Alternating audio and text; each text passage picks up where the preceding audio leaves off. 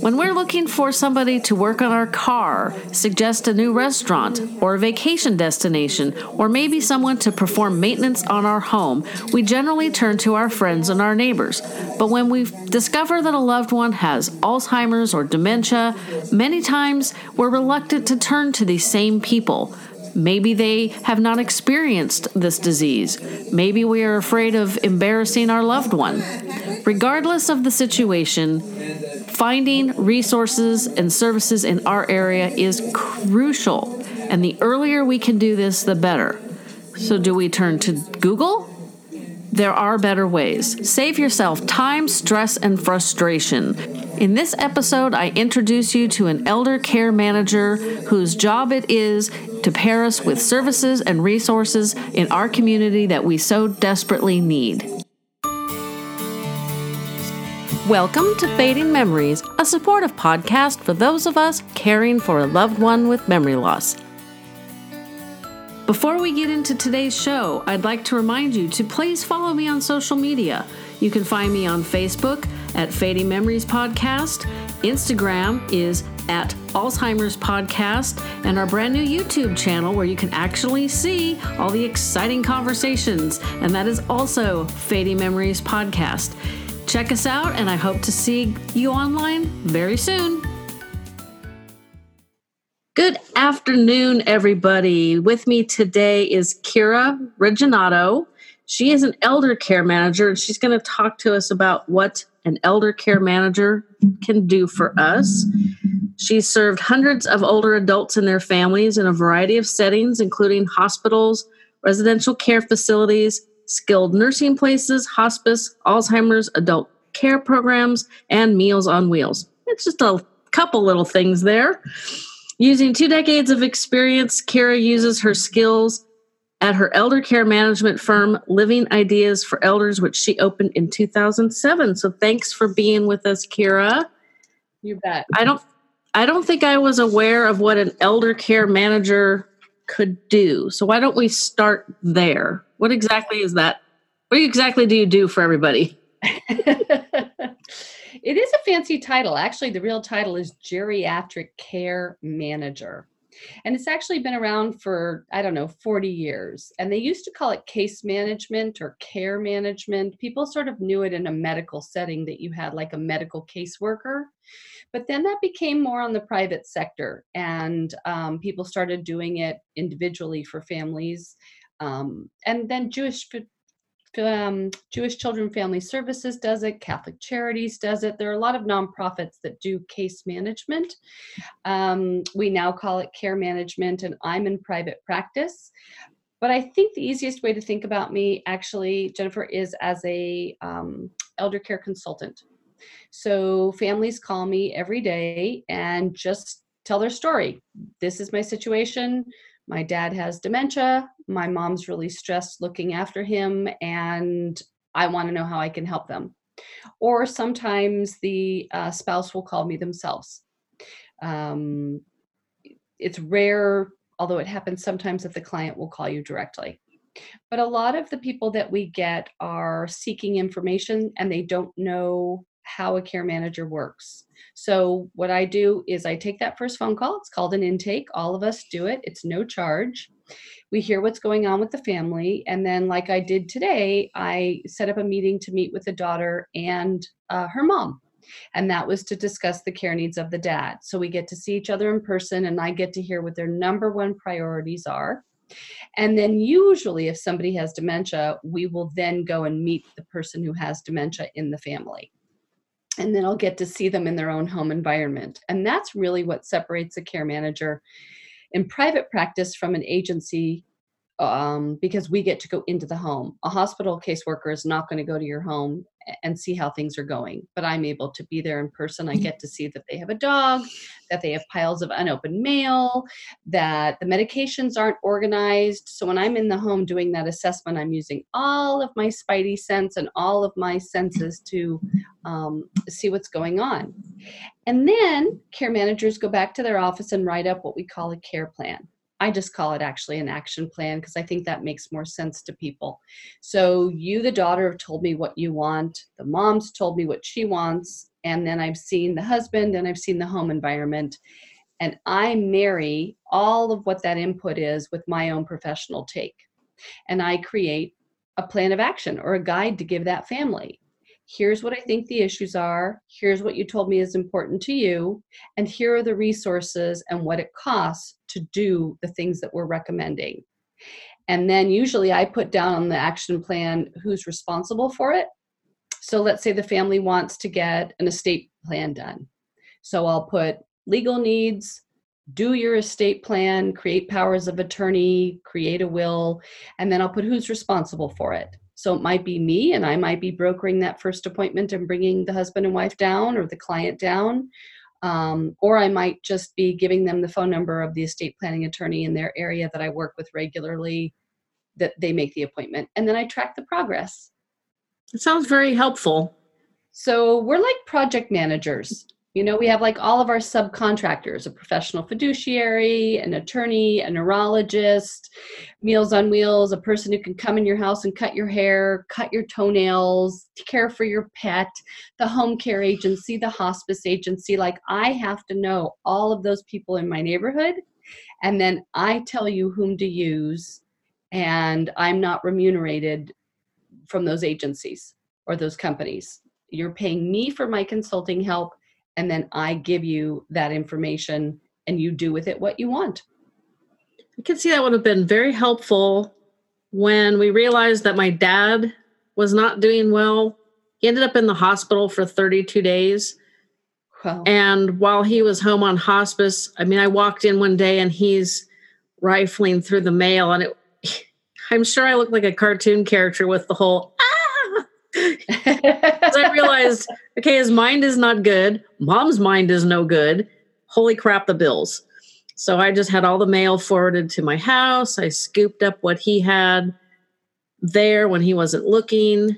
They had a dog that my mom overfed. Their medications were not organized. Right. Unfortunately, what you're describing is super typical. And I think what happens is, is when families see their parents like that, the adult children get really stressed and think A, they have to take it all on, B, they have to fix it, and C, they don't know what the resources are. So it's just a very stressful, high cortisol situation for those adult children. But they don't know that they can call an elder care consultant right? Exactly. you don't know i exist. So you don't you start with maybe the alzheimer's association because maybe you've heard of that. Although i tell you when i ask families if they've talked to them they don't even know it exists. It's not on their radar. I did not know it existed until i googled for a caregiver support group. I'd, okay. I'd gone to one uh, grief session with the hospice after my dad passed away and i thought well this is great for dealing with that issue, but I have the whole issue with my mom and all this right. turmoil, and right. I needed something different. And that's when I learned about the Alzheimer's Association, which is frustrating, but I don't know. I'm not sure where they're advertising or how, you know, I guess doctors need to connect people with that better. And that's one of the things I work on with the Alzheimer's Association is advocacy and knowledge and I try to spread the word as much as I can through the podcast. That's a key part. Well, you know, I was meeting with a family member and she said that the Alzheimer's Association sent her a lot of lists lists of home care agencies, list of assisted living homes, and she was already on overwhelm. So to cull through that list and figure out which might be a good home, how much it might cost, how to begin to do research on home care agencies. She just put all that in a drawer and buried her head and thought, it's too much. So a care manager like me comes in and rather than giving a list of 25 home care agencies, says things like, let's discuss if your husband needs home care how much you can afford, and then let me call the home care agency and you can begin to meet a caregiver or two and see if that might fit into your household and your budget. So I hold the hands of the family members, which is really what they're usually at a crisis point and they're overwhelmed and they haven't slept and they haven't done their regular exercise they're not meditating they're drinking lots of alcohol to cope um, they're missing work they're using vacation days to take care of their parents. And i just think of that as the typical hot mess we call it nowadays. Um, and how do we get someone out of that hot mess and with a plan that they can begin to take care of it and use the right resources so it's not all on them because rome wasn't built in a day. So that would have been very helpful when we needed to find an in-home care agency when my dad was released from the hospital because i had to fight with them. They're like right, okay exactly. we're done with him we're going to release him. I'm like uh no you're not. We haven't answered any of these questions and i have a episode coming out on how to choose in-home care because i had to do it in 24 hours so i didn't have time for vetting i didn't know anything about people like you so i had to go on pure gut instinct and thankfully it worked out fine okay. could have been a disaster thankfully i guess my gut instinct was pretty good that day but that's not the way you want to do it it's just it was terrifying well, and let me tell you, one of the things that I I wrote a book you mentioned or you didn't mention in the intro, but I'm going to hold it up. Shameless commerce, as they used to say on Car Talk. I took my 25 years of experience and my experience in caring for my dad for a few years and put it into this book tips for helping your aging parents without losing your mind. and it's just thin, it's 125 pages, and it has lots of blank space and lots of charts and graphs and pictures. My idea was to help the older adult child like you typically a woman who's in her 50s maybe still raising children looking after grandkids working full time you know, there's a lot to manage. So I got questions over and over and over in my practice, and I wanted people to have them answered here. And one of the most important things I think I tell people is that when a hospital discharge is not safe, those are the magic keys to the kingdom to getting a person not discharged when the hospital wants, but when it's going to work a little better for you a good discharge plan begins the second your dad steps foot in the hospital. That discharge planner should be there so that you have a full 32 days to say, gosh, if he goes and he needs home care, what are my options? Let me start doing some legwork. What medical equipment will he need? Do I need to put in grab bars and call a licensed contractor? But if you say to the hospital discharge planner who just wants to get your dad out, this is an unsafe discharge, you will push them back on their heels because it is illegal to discharge someone into thin air. There must be a safe place for them to go to. So if you and your overwhelm go, uh, okay, thanks for this list, and and you take dad home in your car, you don't have anything set up, that's not safe.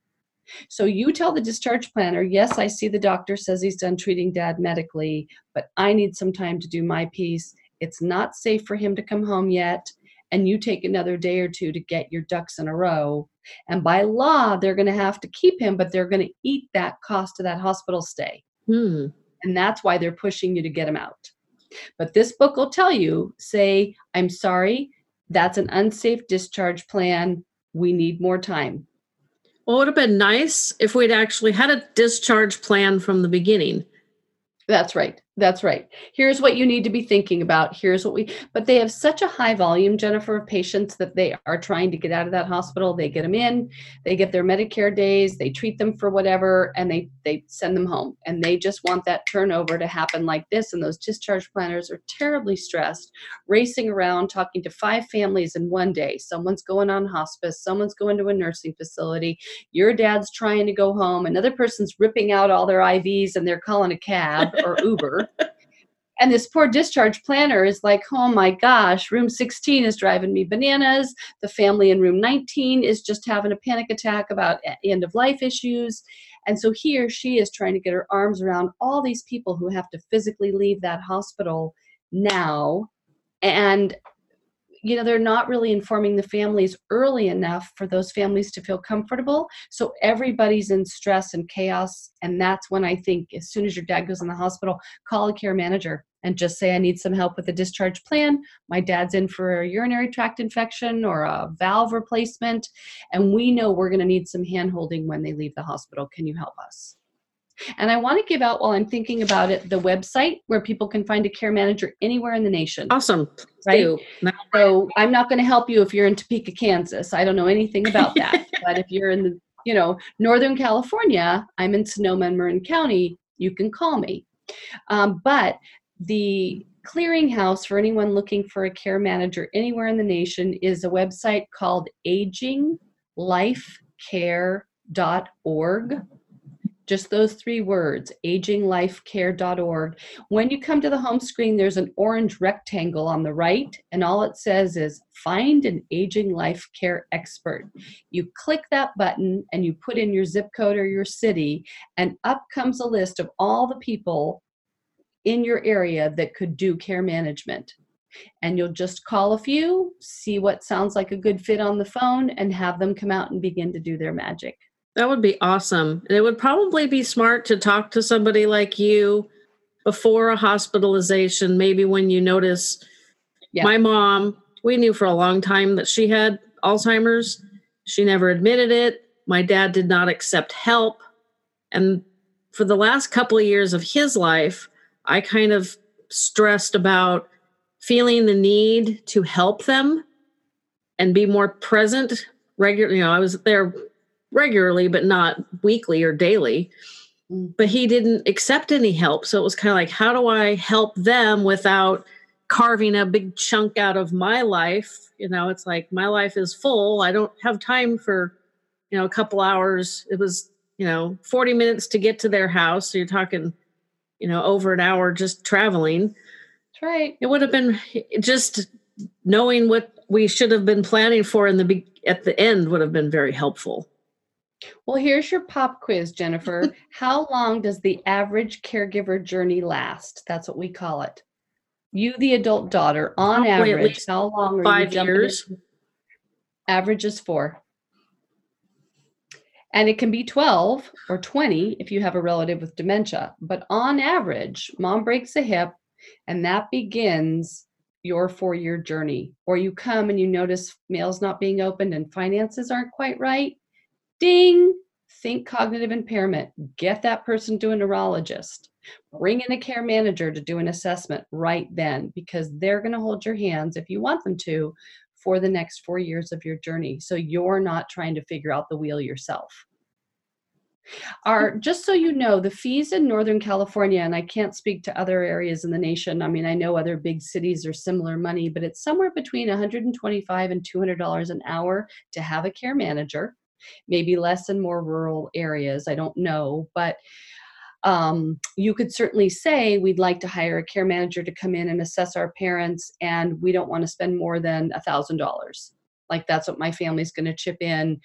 They come in, and when that thousand dollar cap is met, you don't have to have them anymore. Or you can say we want to gift our parents with three hours of your time so that you don't have to have an ongoing relationship. I don't have to visit every single week till your parents die.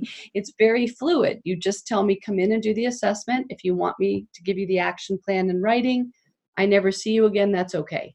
You're not obligated. It's kind of like an attorney if you need to. Or as things come up over time and there's another hospitalization a care manager already has a baseline. They've seen your family member in their home. So when I show up at the hospital room, you have the family go, oh, good. She already knows how hard my dad can be. she already knows how my mom can be. She's seen the bathroom. She knows that the walker's not going to fit right now. And I can begin to work with the discharge planner to say professional to professional, you know, I've been to the house. I think we need to get Meals on Wheels. That refrigerator is not going to be uh, stocked with healthy meals when they come home. I can just tell you right now that they don't cook. I saw their kitchen; it's immaculate. Nobody cook. You know that sort of thing. So I can. I have a family I've worked with for eight years. He was at his home when I started, and now he's in a memory care unit. So we've gone all the way from at home, not wanting to let me in the door, to some home care at the house, to a move to memory care um, but that family has had me for eight years to touch base with as things happened. And that's worth their peace of mind to just be able to call any old time and say, This is our latest episode. Can you help us out? I can totally see the benefit of that because I'm the oldest of the two daughters. It's just the two of us. And I'm the health care power of attorney for our mom. I was for dad too, but that's kind of irrelevant at this point. Mm-hmm. It's like there are times when it's like i don't really want to make any more decisions thank you very much i'm kind of done we're dealing with a health issue and i'm fed up with doctors that have zero clue how to handle somebody with Alzheimer's. You know, I go in and I tell them, you know, mom's got advanced Alzheimer's. And they turn around, look at her, and go, Can you tell me your first and last name and your birth date? And it's like, first off, she didn't even understand what you said because you just blah, blah, blah, so quickly. And no, she can't tell you her first and last name or her birthday. So that's why I'm here. You know, it's so frustrating. I'm hoping we're going to get better over time, especially as these healthcare providers have their own relatives that have memory loss and impairment. Um, I think my biggest frustration, and I hear from families, is you know, please don't say memory loss or Alzheimer's around my loved one. Like, I'm here to attend the appointment, but I don't want to um, bring that up at this appointment. I'm happy to talk with you offline. And sure enough, I just want to let you know your test came back and you have Alzheimer's straight to the person's face.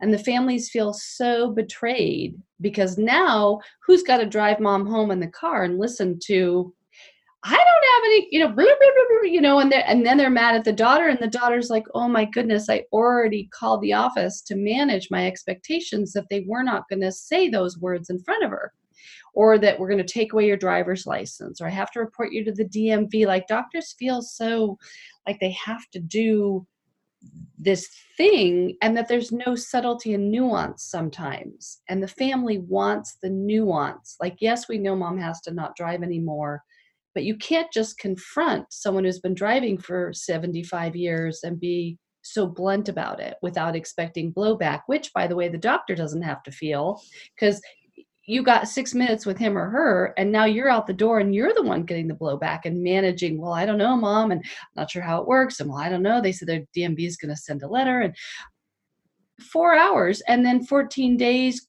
15 i mean you've got brain damage from that adult for years i mean months till the dmv is resolved all from that six minute doctor visit in my experiences so, they just assume they you know like we thought my mom had a bladder infection.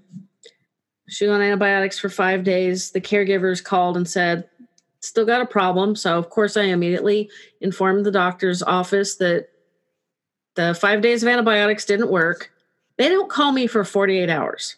So now it's a Friday, late morning, and it's like, must do this now. We got to get an ultrasound today or tomorrow. And I'm like, it's Friday honest to God, it took me six hours, 12 phone calls. Now, I have learned over the years that coming unglued and screaming at people is not effective. you get more flies with honey, you've learned. Yes, well, that day I did not care because I blew up.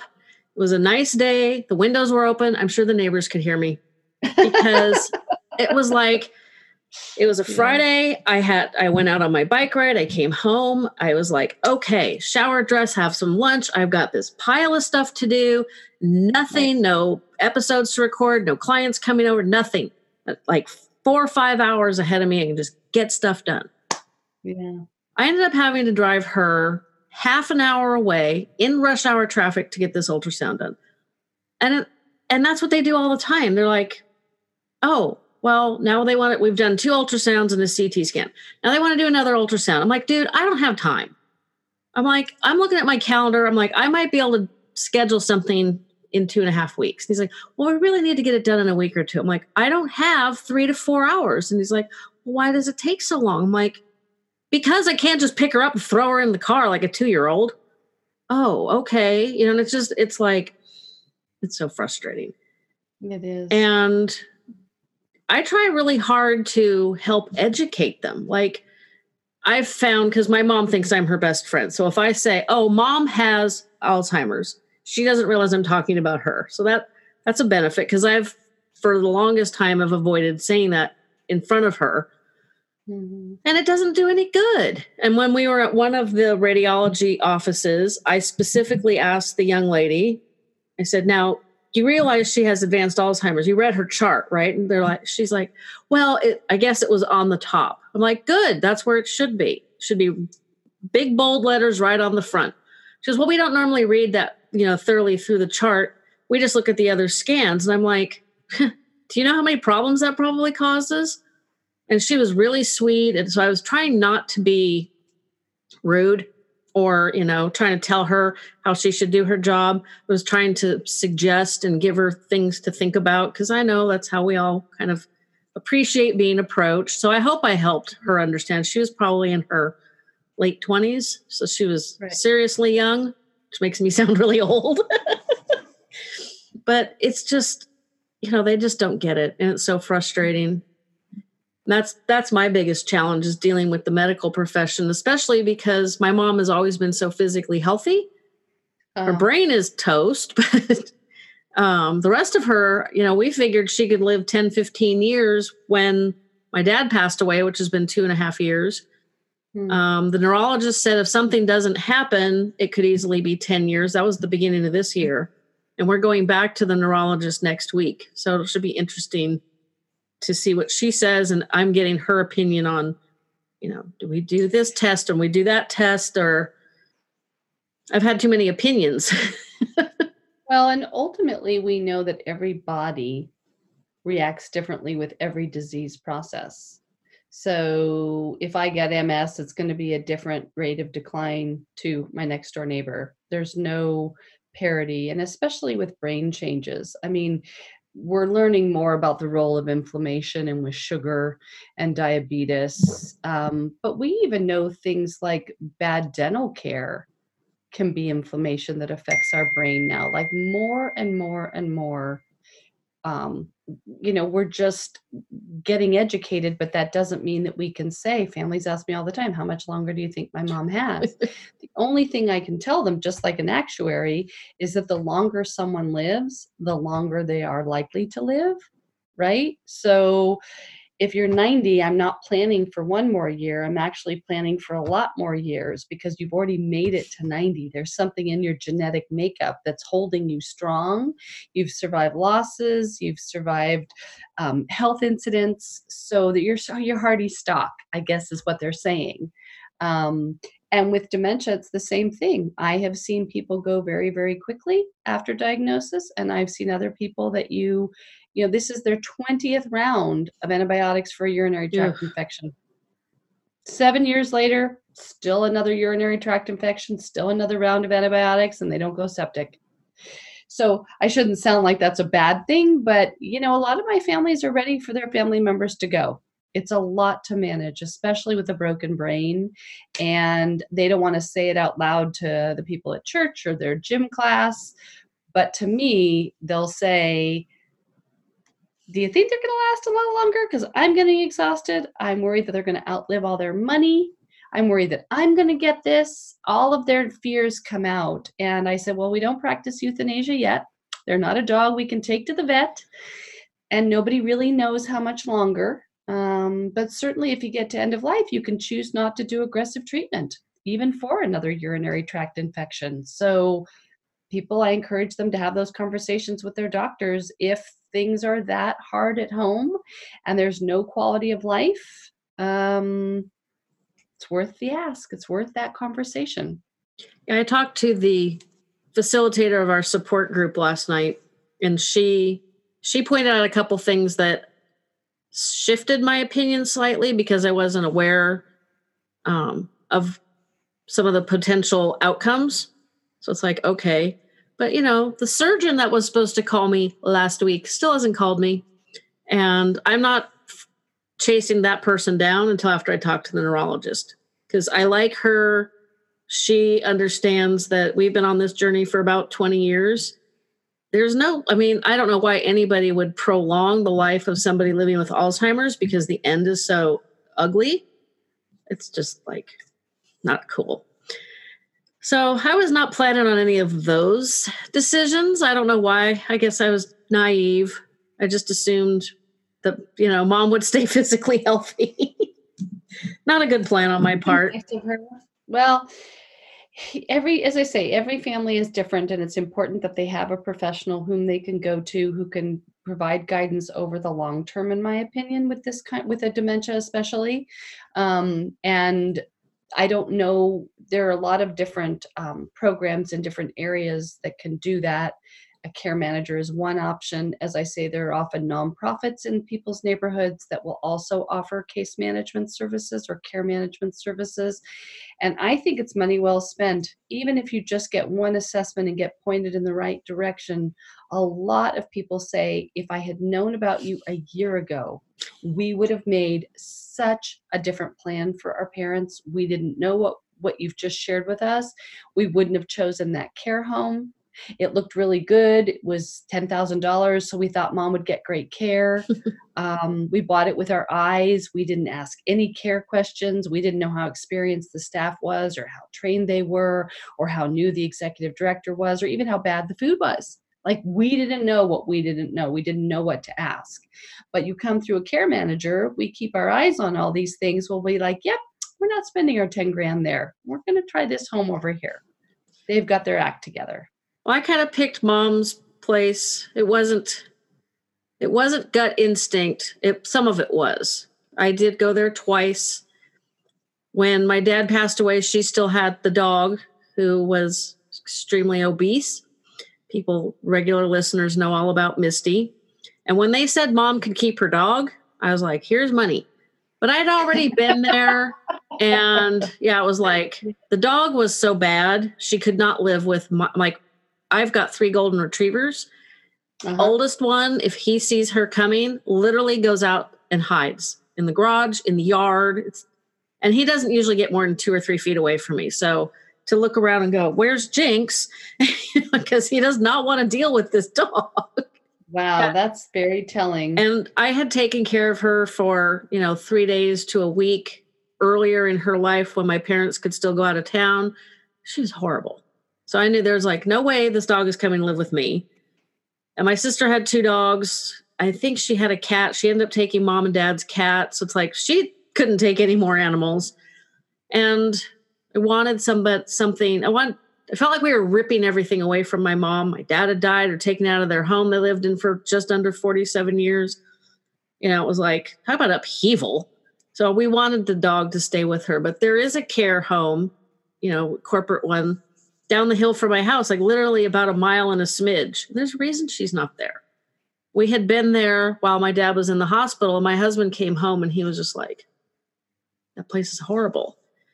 And I kind of knew from you know my dealings with it they they have community meetings and stuff there so i'd been there enough to know that i didn't think it was the right place so she's still fairly close by but we don't have a whole lot of options close to me and my sister so mm-hmm. again i got lucky i didn't have to move her out because of something bad and and it's a really good you know residence for her Good. You know, but all these decisions I had to make, you know, I had to figure out what to do with their house and clean it out and get it ready to rent. I mean, it was just like, oh, it's too many choices. Fortunately, my husband and I are Rotarians. So we had a lot of people we could ask, but we didn't have anybody like you. That would have helped a lot. I would have put all those Rotarians to use. One, two, three. Great. You do this, you do that. I mean, that's that's um, as I say, if you want someone as an overarching helper. And I want to mention the app that I helped mm-hmm. to develop. Um, a man approached me a few years ago. He was he developed a lot of apps and wanted one for elder care. Basically, it's just called Caring. Um, and the idea is that you put this app, you download it, the free trial onto your phone, Android or Apple phone or your tablet. And you enter your mom's profile, all of that demographic information that you're using over and over and over, that you're going to get asked over and over at every facility and every hospital and every doctor. You've got all of that there. And then you've got, let's say, you've put the location, we have a legal drawer, and it's the location of all the legal documents. So it opens up a conversation of, Mom, do you have a trust? And if so, where is it in case we need it? Where's your powers of attorney? Where's your POLST form? Whatever you may have done, you can actually take a picture of it and put it in the app to hold it, or you can put where it is in case you need it. Um, we have a whole time tracking section. So for adult children like you that are losing hours and hours at work, not being reimbursed, it's a way to track your time, track your expenses. You can also put in paid caregivers and other expenses, but mainly it's keeping sort of that log.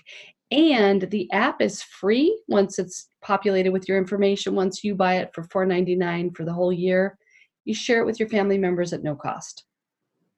So you and your sister can look at your phone at any point in real time and see what mother's doctor's appointments are, how much her assisted living rent is, where her will is or her driver's license, whatever you need that you've put in the app. In real time, anytime either of you make changes to it, you've got it to look down at. So it's a way of sort of sharing the load and providing a lot of transparency.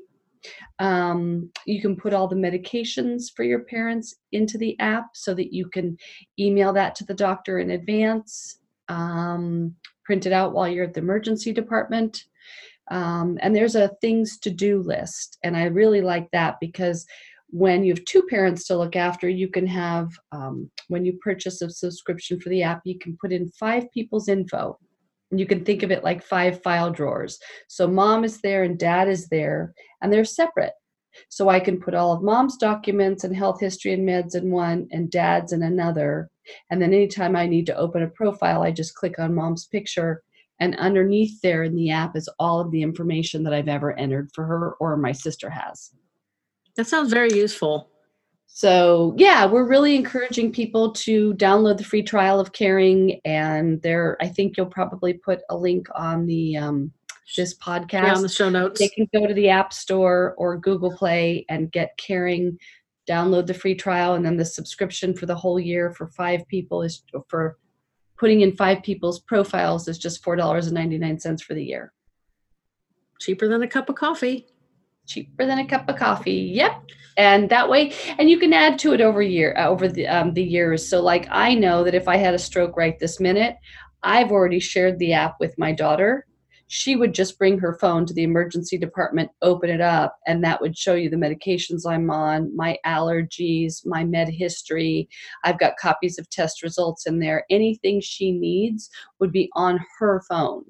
Which people always have with them which people that's exactly why we didn't make it a computer based program because i know when my dad we insisted my dad go to the hospital because we had no idea what was going on with him you know my husband's like i know first off we had a copy of the trust so that was okay but we needed like he had a spreadsheet for all of his medications which uh-huh. uh, um, there's actually a really cool product called pill map mm-hmm. um, it's it's a way to visualize what you're taking and exactly what you're taking. So if like you have to take half of a pill, you put half of the pill in the little window, and right next to it, you write out what the medication is and what it's for and what the dosage is.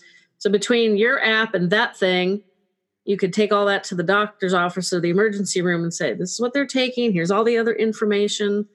So they're more and more actually yeah that would actually all go on the app that you could put take and you could take a picture of the pill that's the half and what we suggest people do is take a picture of the medicine bottle so it has the reorder number and the number of the pharmacy because my dad i don't know about you would call me when he only had one pill left never when there were seven left. And he'd be like, you know, I only have one lisinopril left. I'm like, oh my gosh, didn't you know when you had only seven left? Now it's a crisis, right? Now I've got to drop everything at work.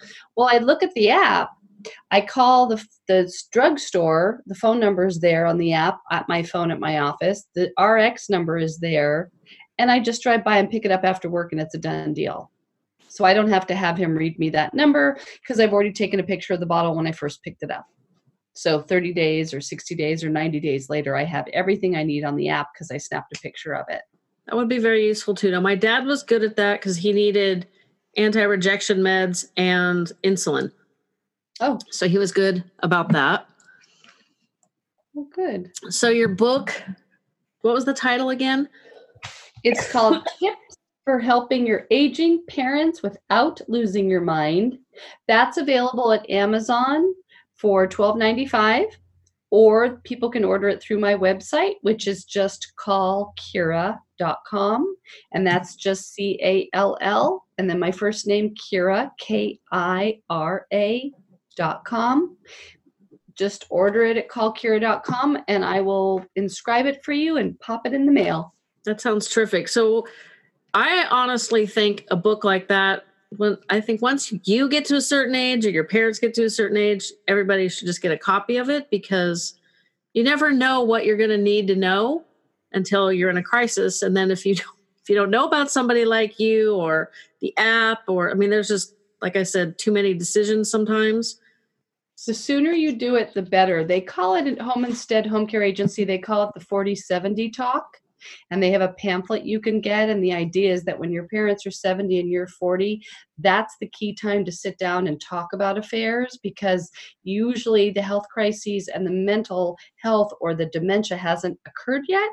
So that's when you can have a really good conversation and start to put things into an app or put things into uh, place if they're not already done so they it's actually called the 4070 talk and then there's another dementia book I want to mention. Maybe you've already mentioned it on the show before. Um,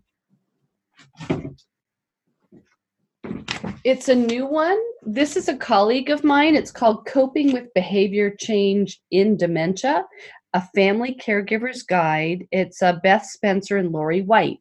Laurie White lives in my neighborhood in Santa Rosa, and she's um, an elder care consultant. She specializes in dementia, does a lot of training, and she. This is um, basically different behaviors people exhibit when they have dementia are covered in the book, and then strategies for coping with it.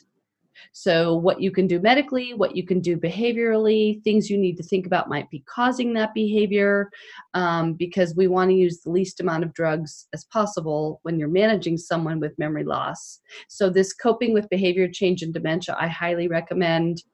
And then, of course, you probably know Teepa Snow's work. Yes, she was in Brentwood in July.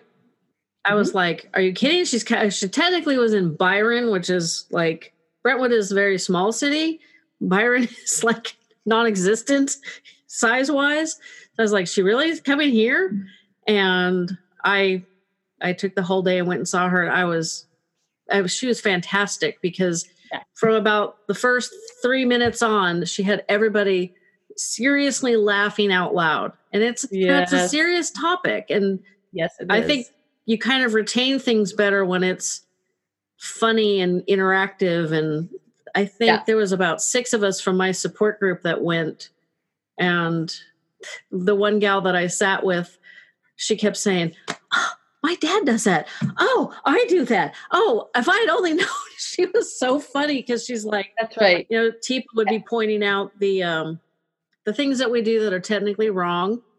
Right, right, right. She was like, oh, I do that. Oh, I do that. I'm like, well, you're getting your 40 bucks worth, aren't you? it was awesome. Yeah, she's an incredible speaker. And that's what we, t- I'm glad you're doing the education is encouraging people to take the time off because that four hours you give to yourself serves you for a lifetime in dealing with that person and their symptoms because you don't know what you don't know. Mm-hmm. You have to get that education. You ha- and not people are like, well, I don't have time to go. It's like you don't have time not to go you have got to do some reading. You have got to go to some support groups. You've got to go to educational presentations because this isn't going away and you have no tools in your toolbox. You're not going to figure it out. You are going to do the wrong thing unless you get coached on how to go about this because with a broken brain all bets are off of treating the person logically. That is you know i call it going to planet dementia. They still think that they're dog is alive, you know, fine. What do you care? You don't have to keep reminding them that the dog is not there or that they don't drive anymore or that they have dementia. Like you have to go to Planet Dementia and whatever they say, just go along with the program. Yep. Just make your life easy. Yeah, my mom does not remember that dad is gone, which blows my mind. She also doesn't right. know a year ago the residents they re you know, um, remodel the entire complex.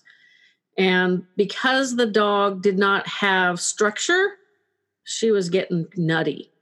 And she literally was double her body weight because all the nice, sweet little old ladies would feed her because they felt bad for oh. this dog.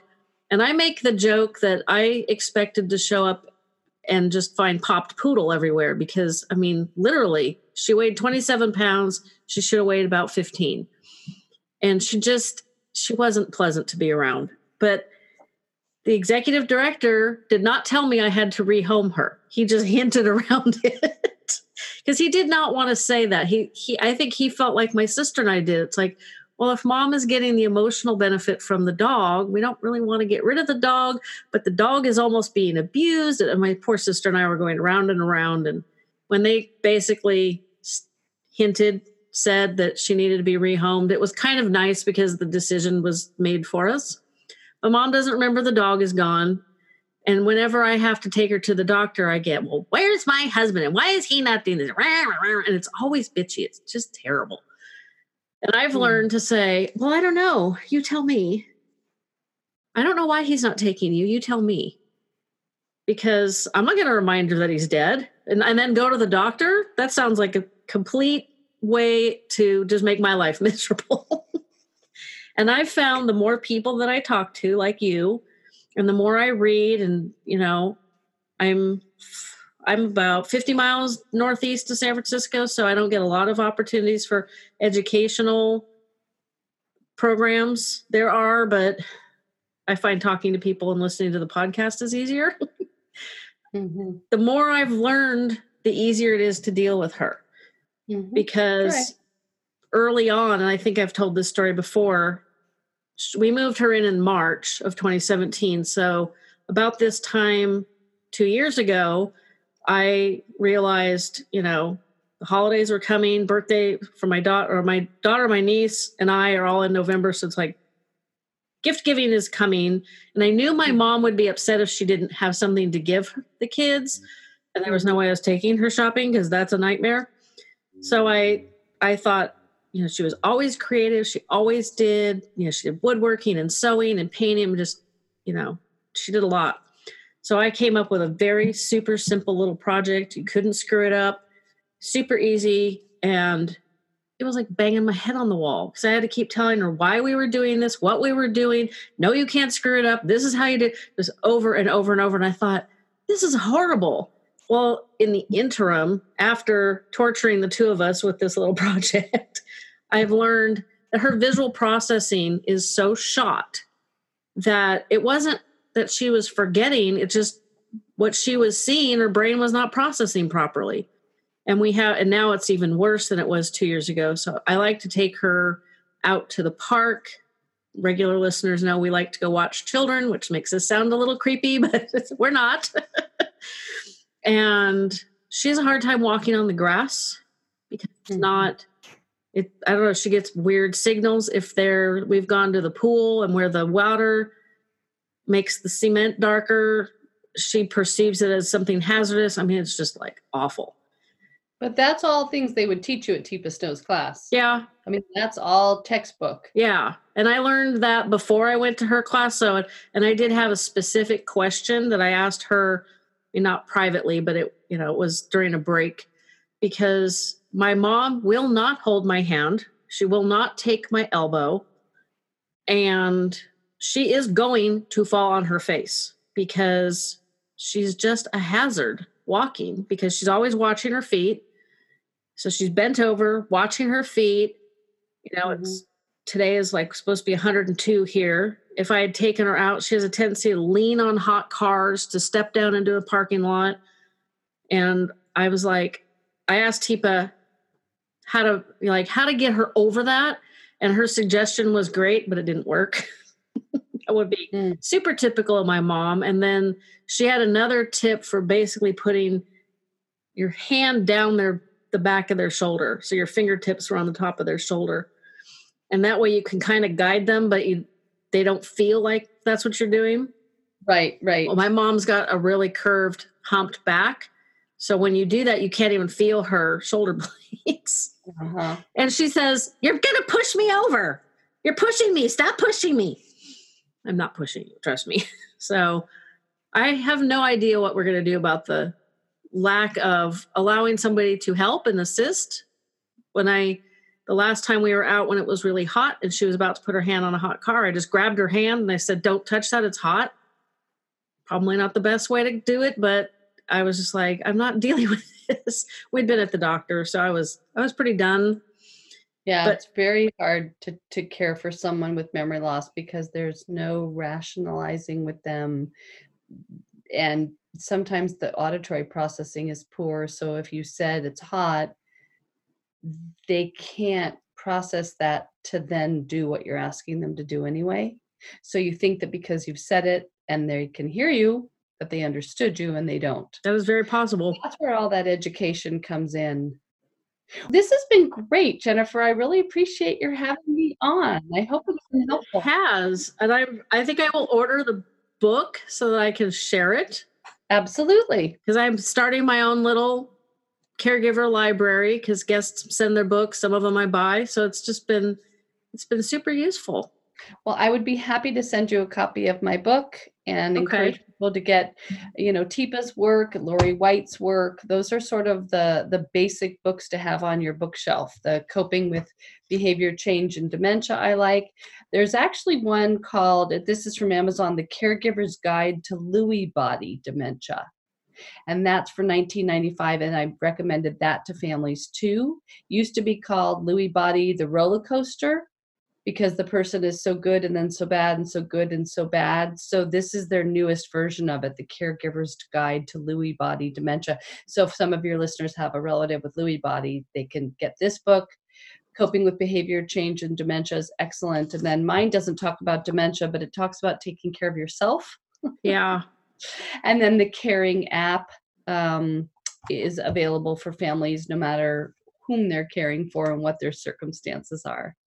Well, that's I like the suggestion on the Lewy body book because the friend that was with me at Teepa's conference, her dad has Lewy body, yeah. and even after talking to her, I did not realize that they had all those up and downs, and I'm wondering if she does because she's got guilt feelings over decisions that were made erroneously because information wasn't correct, mis misdiagnosis, mismedicated. I mean, she didn't screw up. It's just the process of the disease. And that episode is coming out on the 17th of no, blah, blah, blah. September 17th, 2019. There we go. to get my brain in order here. so I'm going to suggest that to her and I'll go add that book to the show notes because that sounds like a really good one. Great. I well, really appreciate so you talking to everybody today. I hope other people will be able to take advantage of people like you, elder care consultants. I wish we had done that years ago. And Great. I will let you know when the episode comes out. Terrific. Thanks Alrighty. so much. Jennifer. Thank you. Well, you've made it to the end of another episode. Thank you so much for joining me.